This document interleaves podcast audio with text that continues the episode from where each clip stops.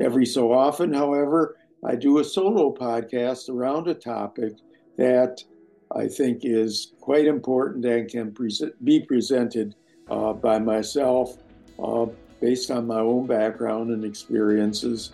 And uh, this is one of them. This is one of the weeks where I'm doing a solo podcast and um, kind of think of the title as being Habit Change.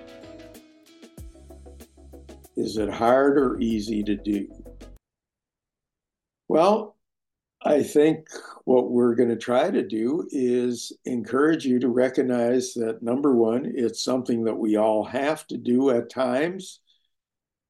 Either eliminate bad ones, instill good ones, and that it's something that can be easy if we're doing it right. Now, I'm not choosing this title by accident. Actually, a year ago, as some of you undoubtedly recall, and some of you may have attended, uh, we had the Global Summit on Habit Change. I was one of the uh, originators of it, along with a colleague, Claudia Garbett, who works in Germany. And we had three half days of speakers dealing with a gamut of habit change topics.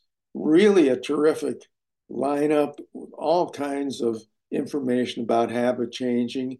And um, we have the replays available at a very low price. So um, if you are interested in learning more about it, hearing the speakers in particular, um, you know they they've been interviewed by us they've presented uh, really a great worthwhile thing to have with you. There will be a link in the show notes so that you'll be able to be taken directly to that and you can purchase the summit. But this podcast stands alone.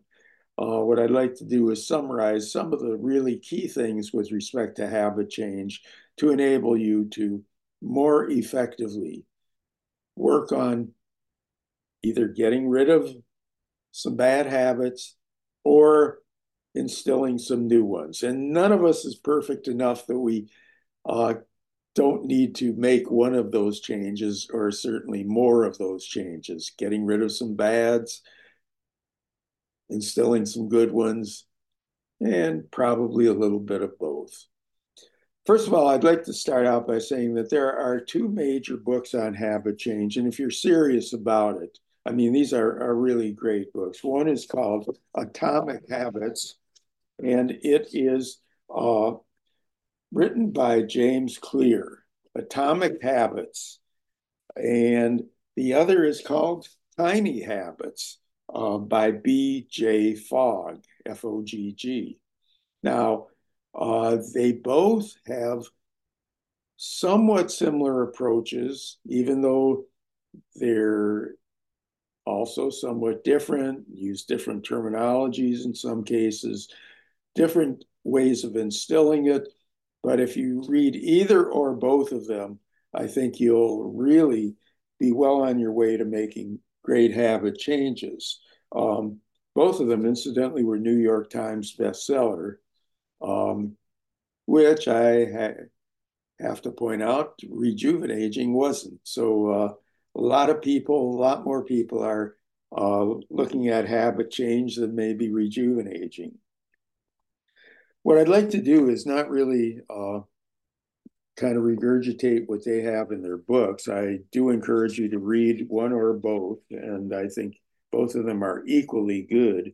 But I'd like to just point out a few key principles that when you want to change a habit, that if you follow them, I think you're going to be really, um, really soundly able to make those changes.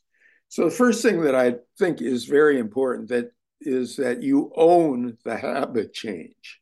Own the habit change. In other words, are you changing it for yourself? As opposed to your spouse, your parent, your child, your doctor, whoever it may be. Whether they're right or wrong, The point is, do you accept it and own it? If somebody else tells you to quit smoking, if somebody else tells you to go on a diet, that may be absolutely terrific advice. But it's not good advice until you own it because then you're not doing it for yourself. And some of the things that we encourage aren't likely to take place. So the important thing is to own the habit and be invested in it. Second thing, and I think that this is critically important, is that we want to be able to take small, manageable steps. I think it's notable that, uh, again, BJ Fogg's book is called Tiny Habits. Subtitles The Small Changes That Change Everything. Uh, James Clear's book, Atomic Habits, has right as a subtitle Tiny Changes, Remarkable Results. Um, so, you know, the experts have determined that you your best bet when you want to change habits is to make small incremental changes. Those small changes, let's say that you want to start an exercise program. Nothing is too small. Nothing is too small. Being able to walk around the block if you're not used to it, that's a good goal to shoot for. Being able to uh, use five pound weights, three pound weights for a few days. You know, you don't have to set the world on fire. What you're trying to do is establish a routine. Establish a routine to make sure that your habits have a greater chance of succeeding than if you try to do too much and then fall short. So, again, let's remember own the habit, decide on small, and I can't emphasize enough that nothing is too small if it's a movement in the right direction. You know, if you uh, decide that you're part of part of a weight loss program is you're going to drink only water uh, with meals, other than you know whatever you decide, whether it's a cup of coffee at breakfast, a glass of wine with dinner, whatever it is, if you're transitioning away from soda or whatever, again, you know, you may want to start with a glass of water at one meal. Nothing is too small. I can't emphasize it enough. Next thing is that both Clear and Fogg and I think anybody who trains people with uh, about habit change is the concept of habit stacking. In other words, tie a habit to one that you're already accomplishing. So, for example, you find that you uh, your bed may be unmade all day you may stack it with the habit of when I get out of bed, I'm going to make it right away. Or when I finish breakfast, or when I finish my shower, whatever it may be, that stack it so that it follows the next one. When I take a shower, for example, uh, when I get to the end of the shower, I don't have to think too much about whether I washed my hair or not because I start from the top of my head and go all the way down. And I do that very consistently, as I think most people do. They have a consistent symptom system. Uh, you know, it's not like, well, maybe today I'll start uh, washing my stomach, then maybe I'll go up to my neck, then my head, then my feet. Maybe tomorrow I'll do the feet first. You know, I don't have to think about whether I get the hair done if I do that the first thing. I don't have to worry about whether I've uh, washed my shoulders if I'm working on my legs because I know I wouldn't have gotten down there if I hadn't done my shoulders first. Um, in the evening, uh, before I go to bed, I floss before I brush my teeth. I never forget to brush my teeth because it always follows flossing. Uh, I know there, there's some controversies about, you know, whether you should weigh yourself every day or not. I do right after I get out of the shower in the morning. It's stacked that way. And it's the same kind of thing here. Once, uh, uh, you know, if, if I take a snack during the course of the day, I don't have to take a second one because I have stacked the habit of if I'm go if I allow myself uh, a piece of fruit or uh, a handful of nuts, say as a snack, as soon as I get that into my hand, I put the container back in the cupboard and close the cupboard. Not nearly as tempting as if it's sitting out there. Uh, you know, so stacking habits is a great thing to do. And if you, uh, you can do it for both breaking habits and for instilling new ones.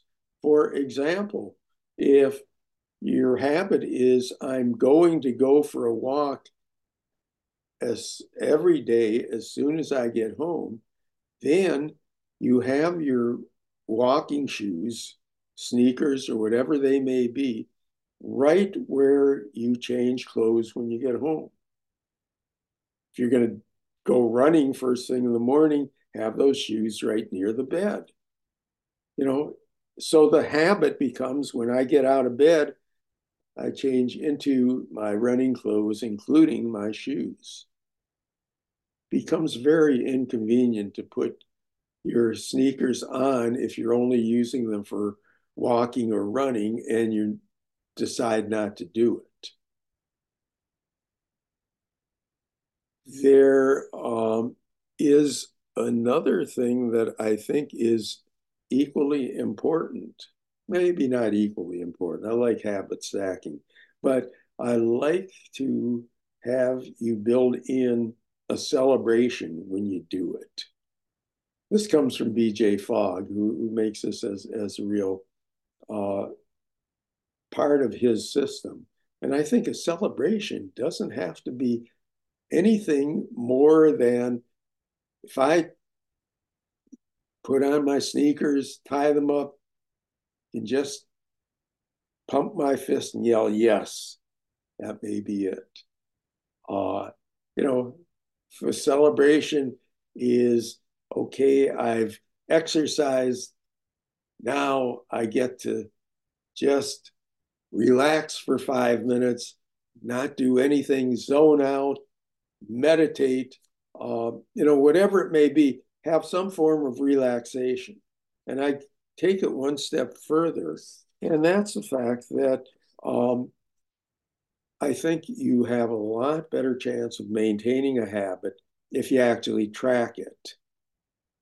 Give yourself a gold star for every day that you do it, or a check mark, or whatever it may be. It's motivating to have those marks add up. Now, I know people are going to listen to this and say, you know, what you're doing is really rewarding mediocrity. This is kind of Mickey Mouse kinds of stuff. It's not anything that that's a, a great deal. Well, the fact is, you are a beginner when you're changing a habit. And ask any primary school teacher, you know, do rewards, do gold stars, do getting your name called does being able to jump up and shout and yell and pump your fist, does that help? Definitely is rewarding, and rewarding is one of the aspects of learning theory. So remember, when you're changing a habit, you're a beginner for that habit. Treat yourself the way that we know the beginners learn. And there are uh, well, there, there's a lot of thinking that says that if you do a habit for 21 days, for 28 days, you'll never revert. Um, there's a lot of research also that says for some people it may be 60 some days or whatever it may be. The point is, you don't start out with the assumption, okay, I'm doing this for 21 days and then I won't have to think about it. There will be some point when you won't have to think about it, but you don't know that in advance and you don't know when that's going to be in advance. What you I can tell you and what you will know is that if you own the change, at some point, the fact that you've changed has been so rewarding that it will maintain itself. And a lot of times it's going to maintain itself uh, just because of some natural consequence. If you eat healthier, all you can really control is how you eat. If you don't eat between meals, uh, if you uh, restrict your eating between, uh, so, so that you're not eating between dinner and breakfast, as I do, um, at some point, the scale tells you that you're doing well. But until then, make sure that whatever habit that you're changing, that you own it, that you take small steps, that you stack the habit so that you're uh, avoiding or encouraging its use after another one.